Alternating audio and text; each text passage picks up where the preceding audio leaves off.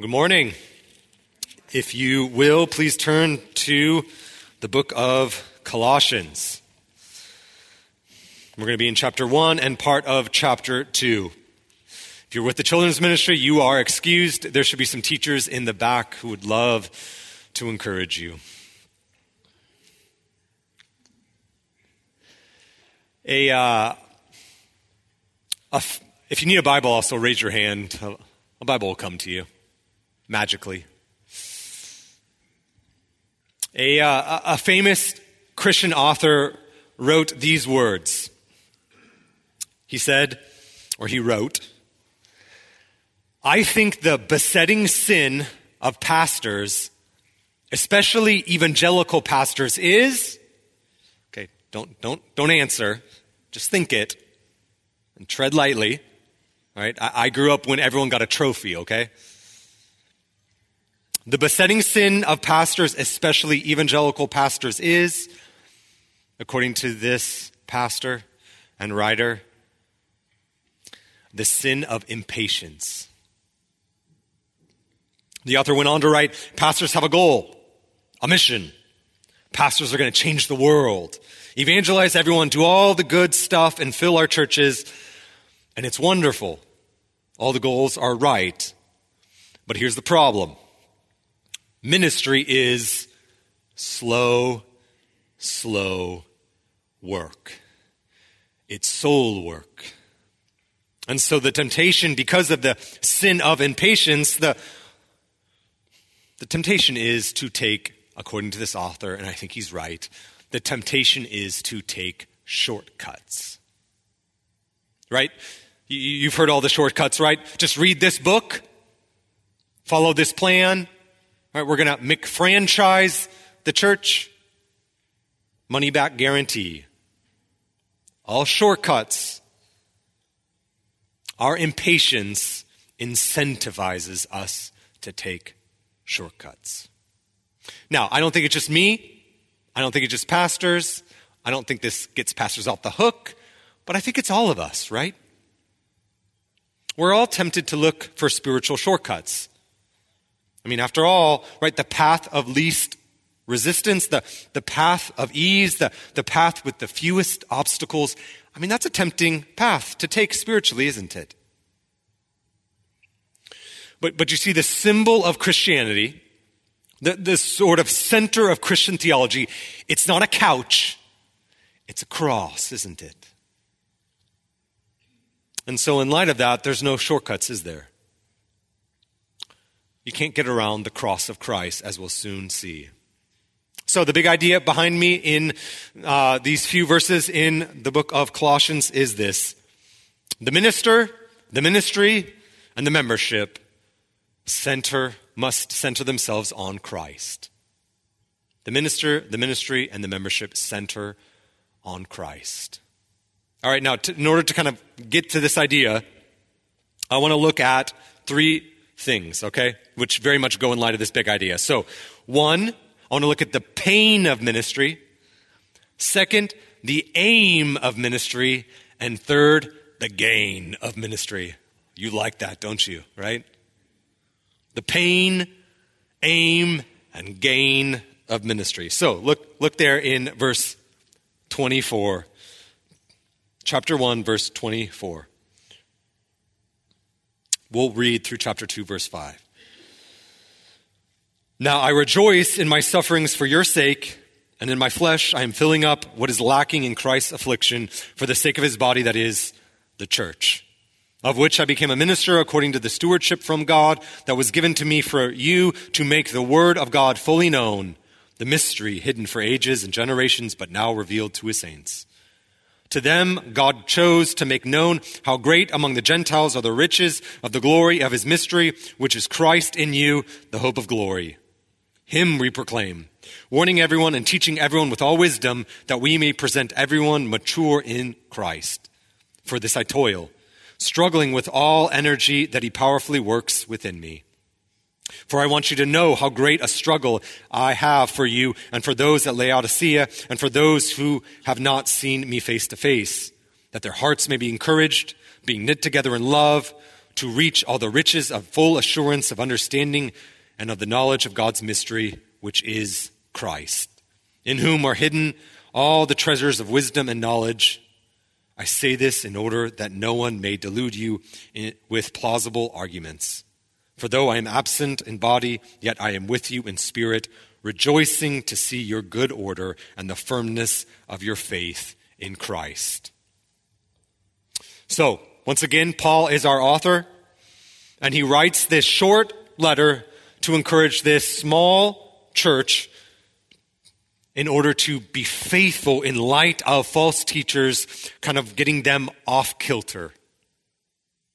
And so, here, starting in verse 24, after explaining the, the sort of supremacy of Christ for all of life, we saw that in verses 15 through 23.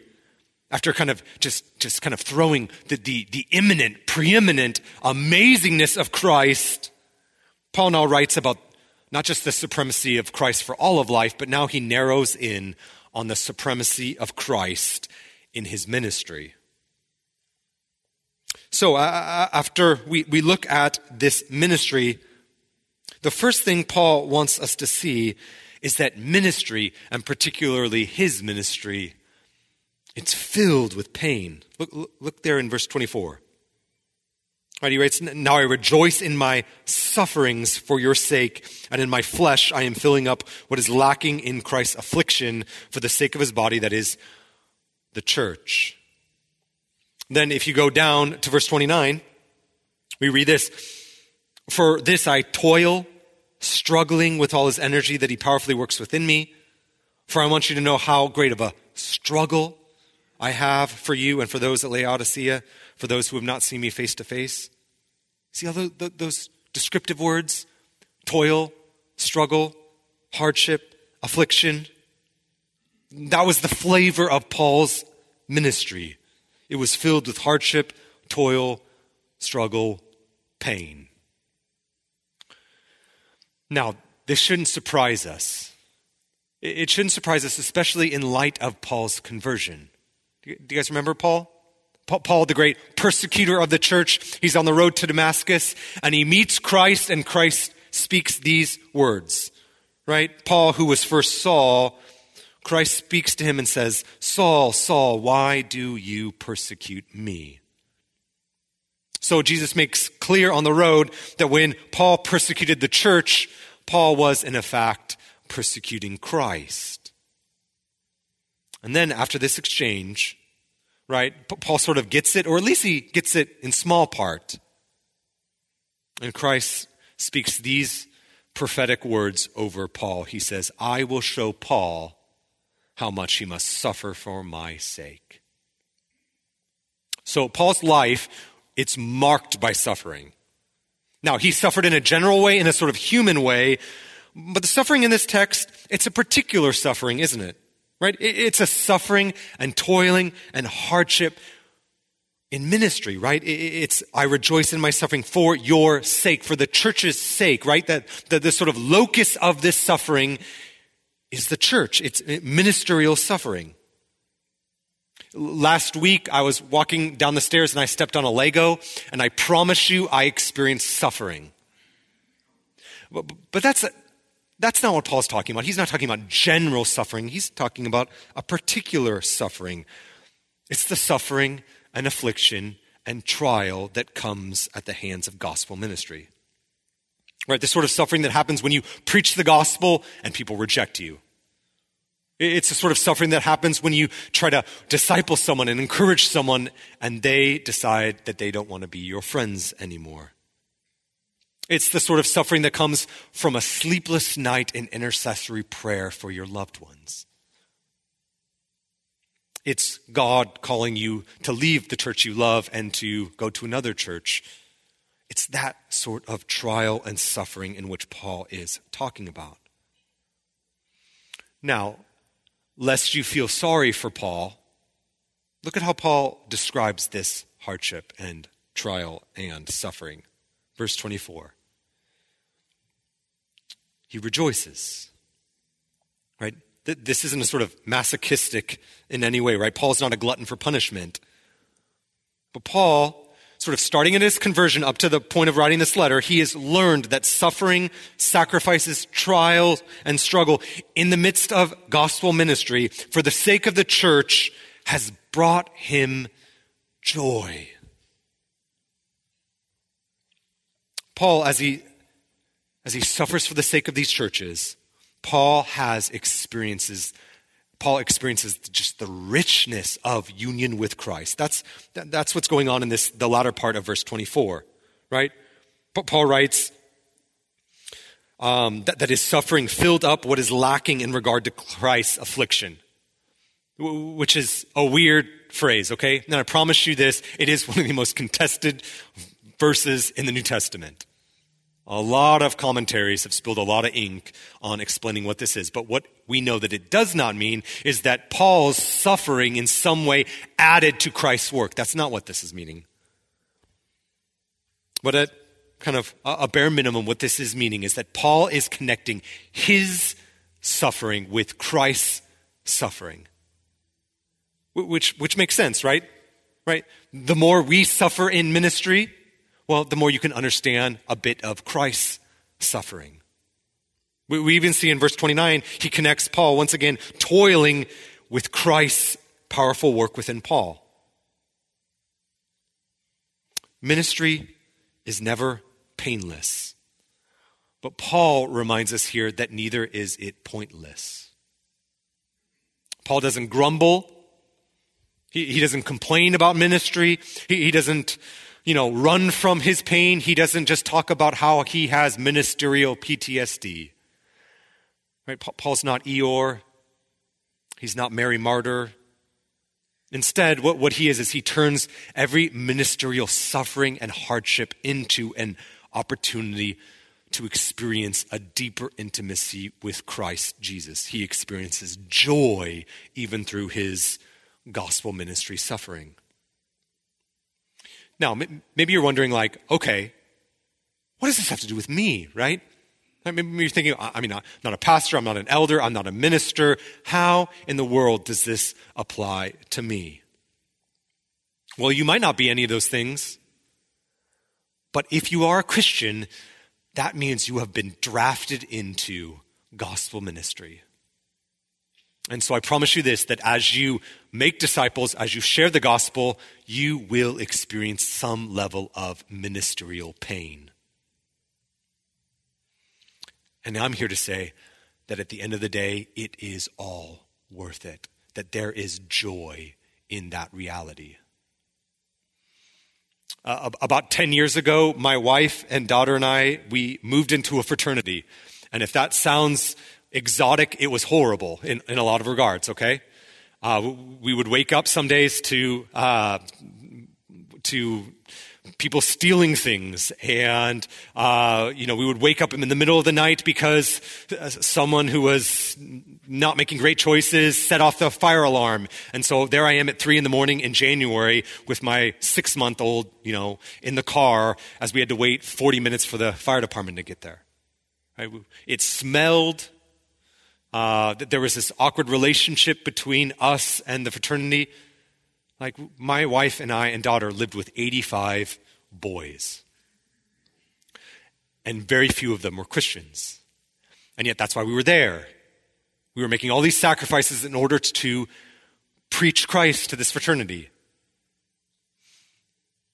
And then Logan became a Christian.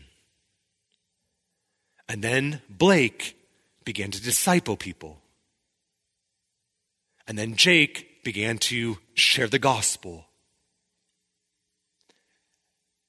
And though there were nights in which my wife and I had to sleep in the living room on the floor because the apartment was so cramped, I promise you, it was all worth it in the end. I would do it all over again, tenfold, for the sake of Logan and Jake and Blake. You see, there is an experience of communion with Christ that is uniquely learned in the midst of the pain of ministering. Right? Praying is hard work. Evangelism, terrifying work. Serving, often lonely work. Or think of just hospitality. If you practice hospitality, I promise you at some point you will be taken advantage of. Or give financially, give graciously, I promise you some people will treat you like an ATM. Share the gospel and people will reject you. Show up in someone's life to encourage you and they'll tell you that that was intrusive. Doing gospel ministry is never painless. And yet, there is joy uniquely held out. Uh, you know, many of you know uh, uh, the kind of prophetic suffering uh, servant uh, verses in Isaiah. And one of them is that Christ, this coming suffering servant, would be afflicted and oppressed, yet he wouldn't open his mouth. Now, we know that intellectually, we can understand that verse, and yet, if you've never been in a situation in which it would be to your advantage to defend yourself, you don't really know experientially what that was like for Christ, do you? It's only when gossiping is to your advantage and would make you look great and you decide, I'm not going to gossip or I'm not going to look my, make myself look good.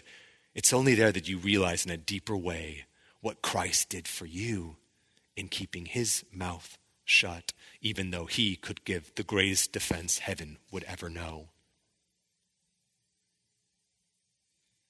Paul would later write, What's more, I consider everything a loss because of the surpassing worth of knowing Christ Jesus, my Lord, for whom sake I have lost everything that I might gain Christ ministry collectively as we make disciples, share the gospel, as we pursue each other, bear each other's burdens, encourage one another, all of the work that we together collectively do. It's not easy work, but I promise you this it is amazing work because as you do it, you will experience uniquely aspects of Christ that you will not learn anywhere else.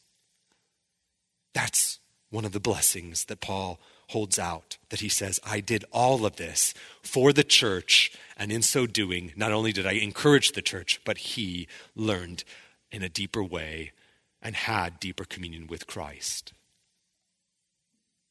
So, first, Paul experienced the sort of pain of ministry.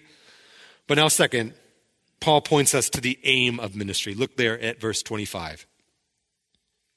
So Paul, Paul, makes clear that he is a, a minister of the gospel. He, he is a minister of the gospel by the stewardship of God. He's sort of giving his apostolic credentials against these false teachers. But what's his aim? Like, what's Paul's aim in ministry? Now, before, before we get there, I just want to just remind us, like I said last week, that, that the kind of occasion of this letter is that there are these teachers who are teaching false teaching that, that you know, they, they've got the, the insider scoop on Christianity, that there's some mystical new teaching that maybe even Paul was hiding, right? These false teachers specialize not in cryptocurrency, but in sort of a, a crypto spirituality. And so Paul wants to demystify their mystery. And so Paul's, Paul tells the church really clearly what his aim is. Right? Paul's aim, verse 25, is to make the word of God fully known. You just keep reading. Verse 26, he wants to make known a mystery.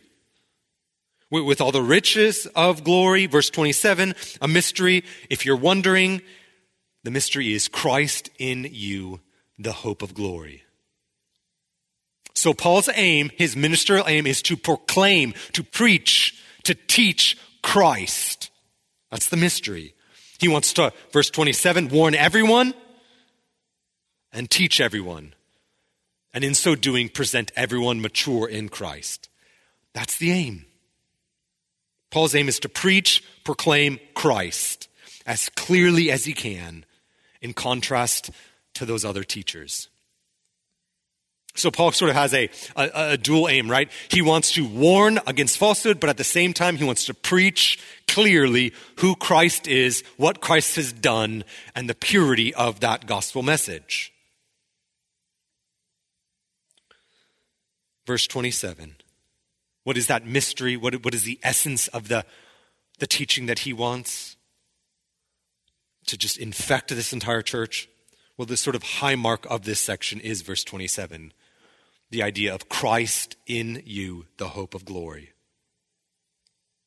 When you think of Paul's kind of theology and kind of the, the, the, climax or the culmination or the high point of Paul's theology, it really is union with Christ.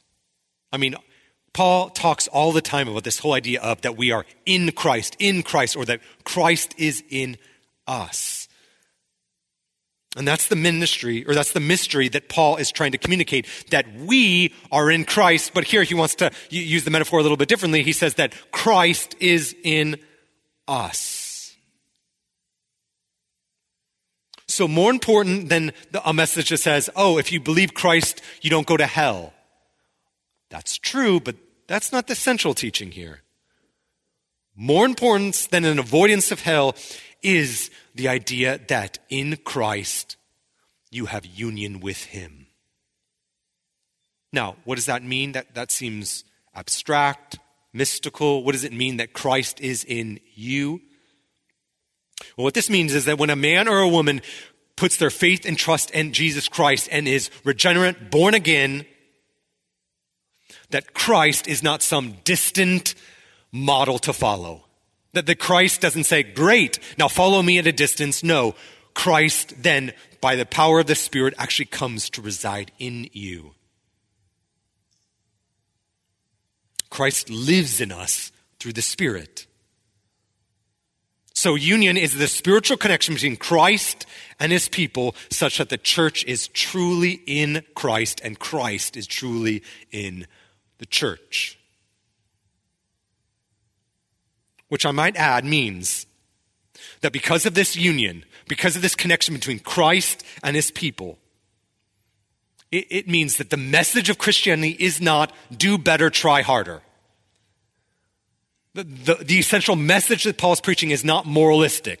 Well, if you just tried harder, if you just did better, if you just avoided these sorts of things and added these sorts of practices, then everything would be fine.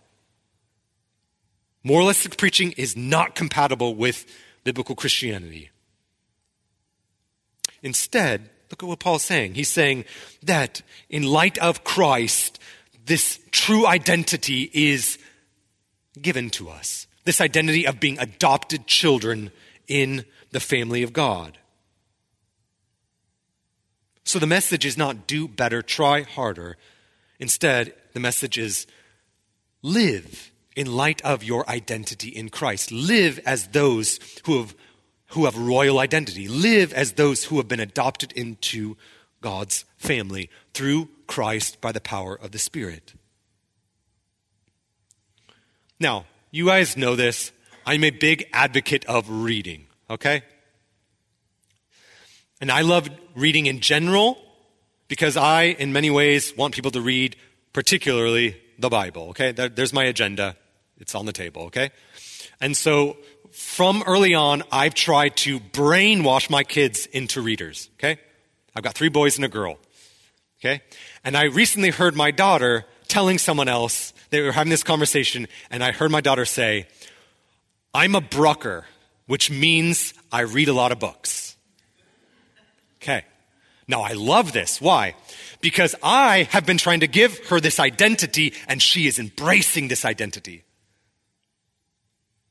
Well, how much more so for Christianity, right? We have this identity in Christ, and our calling as a church is to embrace it and to live in light of it. And so, this is why Paul is preaching the gospel. And notice, Paul is not just preaching the gospel to the unconverted. Here, he's preaching the gospel, Christ in you, the hope of glory. He's preaching about union with Christ to Christians. So we need the gospel as Christians, as the church, just as much as non Christians do. The gospel not only saves us, it also sanctifies us. The gospel matures us and grows us. And so, as Christians, we need to rehearse who we are in Christ because of Christ's work on a cross for us. Because we have all this other voices, right? All of us talk too much.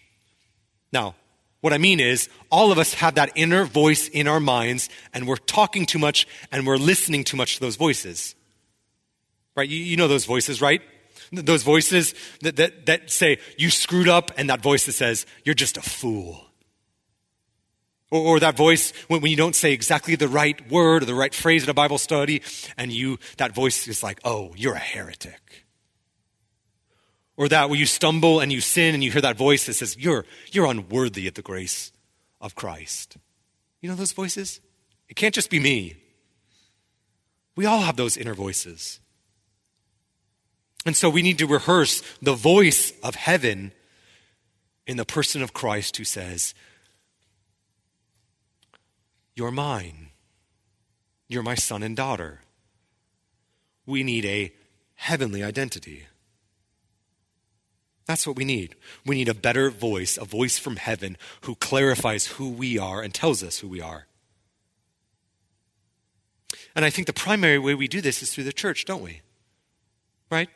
We, don't, we, we do this individually, but then we do this collectively. We do this through lots of means, right? We, we, we, we're in small groups and we're trying to remind ourselves of who we are. We, we get together one on one and we try to encourage each other and remind who we are in Christ. Bible studies, when we gather on a church on Sunday, all of it is meant and purposed to collectively push against our spiritual amnesia because we forget who we are.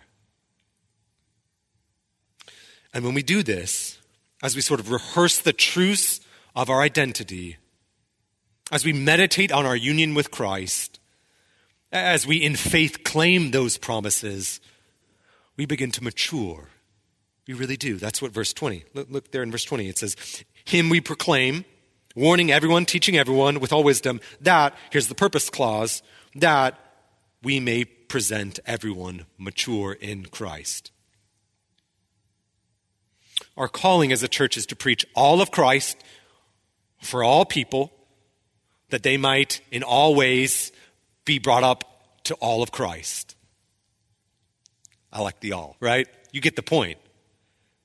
That's our aim to preach and proclaim Christ so that having known him, having heard him, having worshiped him, having sung of him, we now strangely become more like him. And we need to remind this over and over and over again. Whatever that practice is for you, I would encourage you I think music has a unique way of doing this. Music uniquely forms us and reminds us of who we are in Christ. Whatever it is, whatever practice you might have in your life, I would encourage you find those people who will point you in word and deed to your true identity in Jesus. That's what Paul is trying to do here. His apostolic aim was to preach clearly Christ for this church in opposition of those who would want to muddle the truth of that. All right, so, so who are you? Well, let me just put it this way. You, if you are a Christian, are who, who Christ says you are. You're a sinner saved by grace, ripped away from an idolatrous embrace. You're rinsed by blood, saved from the flood, royal by heavenly decree, chosen by divine mystery. Pardoned as if you'd always obeyed, cleared as if you'd always stayed, regenerate with a new heart, given a completely new start. Oh, yes, you're still a creature with all of its features. You're vulnerable, dependent, depraved, ignoring Him most days in which you terribly misbehave. But worried, you ought not to be. For God, the Father, on Calvary fought to justify and adopt by his son's own blood, he now has bought, and this new vision you now have caught. Now, the world is going to claim your identity, suggesting their need to clarify thee. But God has eternally sought his affection on you, grafting you into the Son's identity, and you're no longer guilty of sin because the Father crushed his own kin. So, what do you do? Well, you swim, basking in God's glory, flailing around as a child in the ultimate love story, breathing in and out his rejuvenating grace. Free at last, you are now what you will always be, united to He and blessed with heavenly identity. It doesn't have to be in poetry, it doesn't have to be in rhyme, but we must, as a church, rehearse the truths of the gospel, reminding us in word and deed of who we are. To the extent that we do this, is the extent that we mature in Christ. Now, last,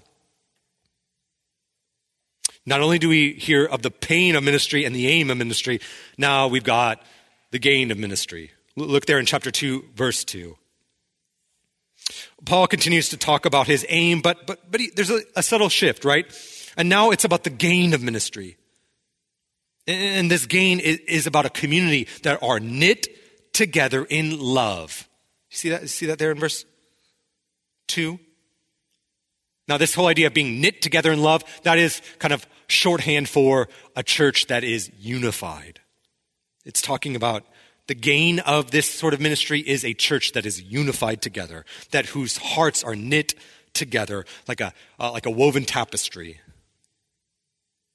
Verse 2, Paul, Paul, he's suffering, he's preaching, he's proclaiming Christ so that they might mature, but he's doing so in order that they might gain and be encouraged. Verse 2, that they might be knit together in love. Verse 2, that they might reach the riches of the full assurance of understanding. Verse 2, so that they might gain the knowledge of God's mystery, which is, once again, Christ, who in all, of, in Christ is all the treasures of wisdom and knowledge.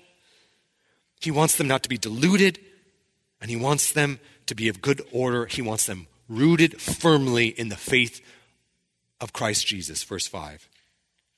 So Paul works tirelessly. He's suffering. He's preaching the gospel. He has sleepless nights. He sometimes goes without food. Why? Because he wants them to know Christ and then be bonded together and unified in Christ. I personally think there's always an ever present temptation to unify a church around things that you're against, right?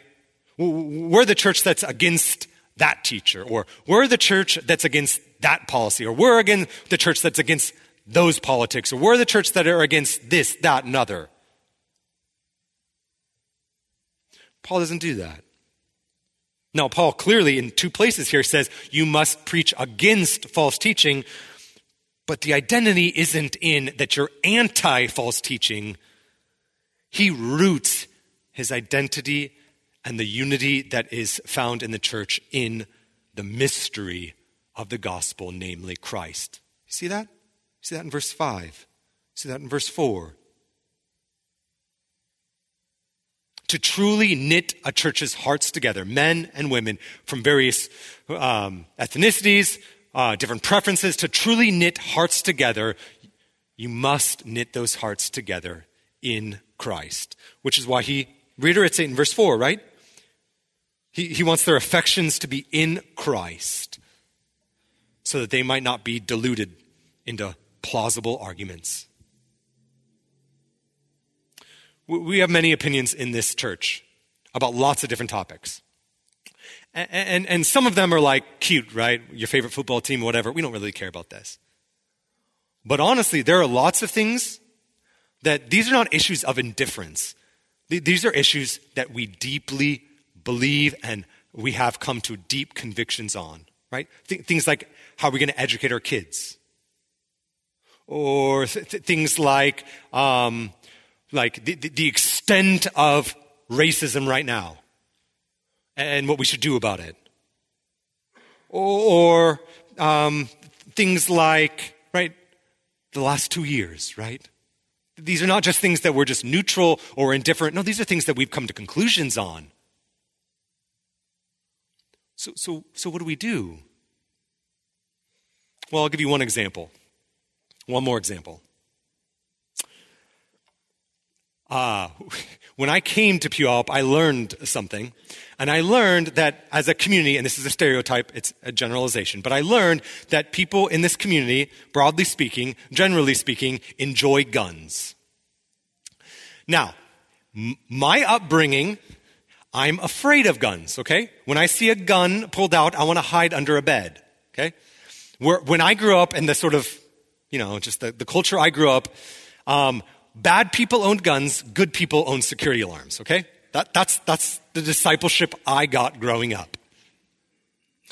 And so I know that I am biased and I know I'm prejudiced because whenever I turn on the news and I see another school shooting, it just cements a particular view of guns that I don't want more kids to die, right? Now I know that. You all might think I'm nuts, as I might think some of you are nuts. And this is not just a, oh, agree, disagree. No, these are real issues. But here's the wonderful thing and I'm just saying this because this has nothing to do with me. I could just broadly make you the hero of this story. I have never been to a small group, Bible study, or any of your homes in which you flaunted a gun in my face. Never. Why? Because you love me and you tolerate me, and I thank you for that. Because, broadly speaking, we are not unified. Our hearts are not knit around our view of guns our hearts are knit around something way more powerful. And that's his point. If you knit a church and their heart around anything else, I don't care what it is, it's not steady, is it, right? And it's really uh, exclusive, right? If you're outside of that, right? If it's only, let's say, public school or private school or homeschool, well, then you can only have those people in this. But, but if there's things outside of God's commands, well, then it, it, it makes the church way more inclusive. And it doesn't rock the boat when your opinion sways or when you're having discussions because, well, your identity with these people, your, your, unity with these people was not based on an affinity or a like or a preference or even an important conviction in your life, it was on something way more powerful than that. And we know what that is. Look there in, back in verse 15. Like this is, this really is the song that kind of frames the unity, right? Right? Christ is the invisible God, the firstborn of a creation. In him all things hold together, right? In heaven and earth, visible and invisible, right? Dominions, authorities. I mean, you talk about this Christ. He is over everything. He is all in all. That's the sort of Christ that our unity is in. So if you put your unity in that, in Christ, the unshakable Christ, then you can tolerate me. And I can tolerate you. Because we're here not because of our affinity, we're here because of Christ because we love Christ. We want to mature in Christ. And maybe, maybe, the best thing for my maturity in Christ and your maturity in Christ is that we don't always agree. Maybe the way we actually grow and mature is by disagreeing so that we can learn how to humbly listen to one another.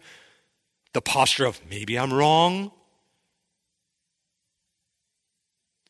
And that's Christ's point here.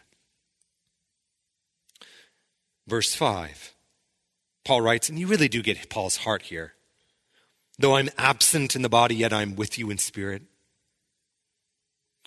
rejoicing to see your good order and the firmness of your faith. So not only does Paul rejoice in his suffering, he rejoices that they are firm in Christ. Communal firmness. Where does it come from? In Christ. That's the gain. If you want a church knit together in love, whose hearts and affections are one, it comes through the power of putting your faith and trust in Jesus Christ, looking more to Christ than all the things that might divide us. Right? The, the things that disunify us are small in light of the things that unify us, and that thing is Jesus Christ. So, this path that Paul lays out, there's no shortcuts, okay? The shortcut is that he's going to suffer. So, here, here's, here's my sort of encouragement to us all. Here's the game plan, if you want to know, for 2022, right? We're going to do ministry and we're going to rejoice even when it's hard. Two, we're going to continue to preach Christ to the Christian, to the non-Christian, and every sphere of life. We're going to just continually put out Christ to all people and fight for the purity of, of Christ. And we will not let nothing get in between our unity bounded and founded and knit together in Christ. There's the game plan. That's Paul's ministry blueprint. Preach Christ, live in light of Christ, and be united in Christ. There's always going to be a shortcut. You know, there's always going to be a temptation to, to find a workaround. There isn't one. The hope of glory, namely Christ, is all we've got. Let's pray.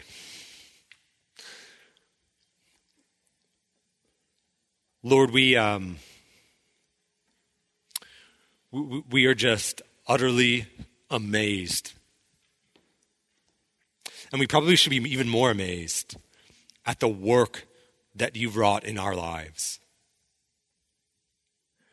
Lord, we, we thank you that it is not our personalities or lack of personalities that, that brings us together as a church, but it is our commitment to live life together in Christ that makes this a, a weapon against the kingdom of darkness. So, Lord, help us as a church to wield that weapon uh, with, with better fidelity. Help us to know in a deeper way the love that is in Christ. And I pray, Lord, that we would go deeper into our identity in your Son and that we wouldn't trade it for any other identity. We pray all this in your Son's name. Amen.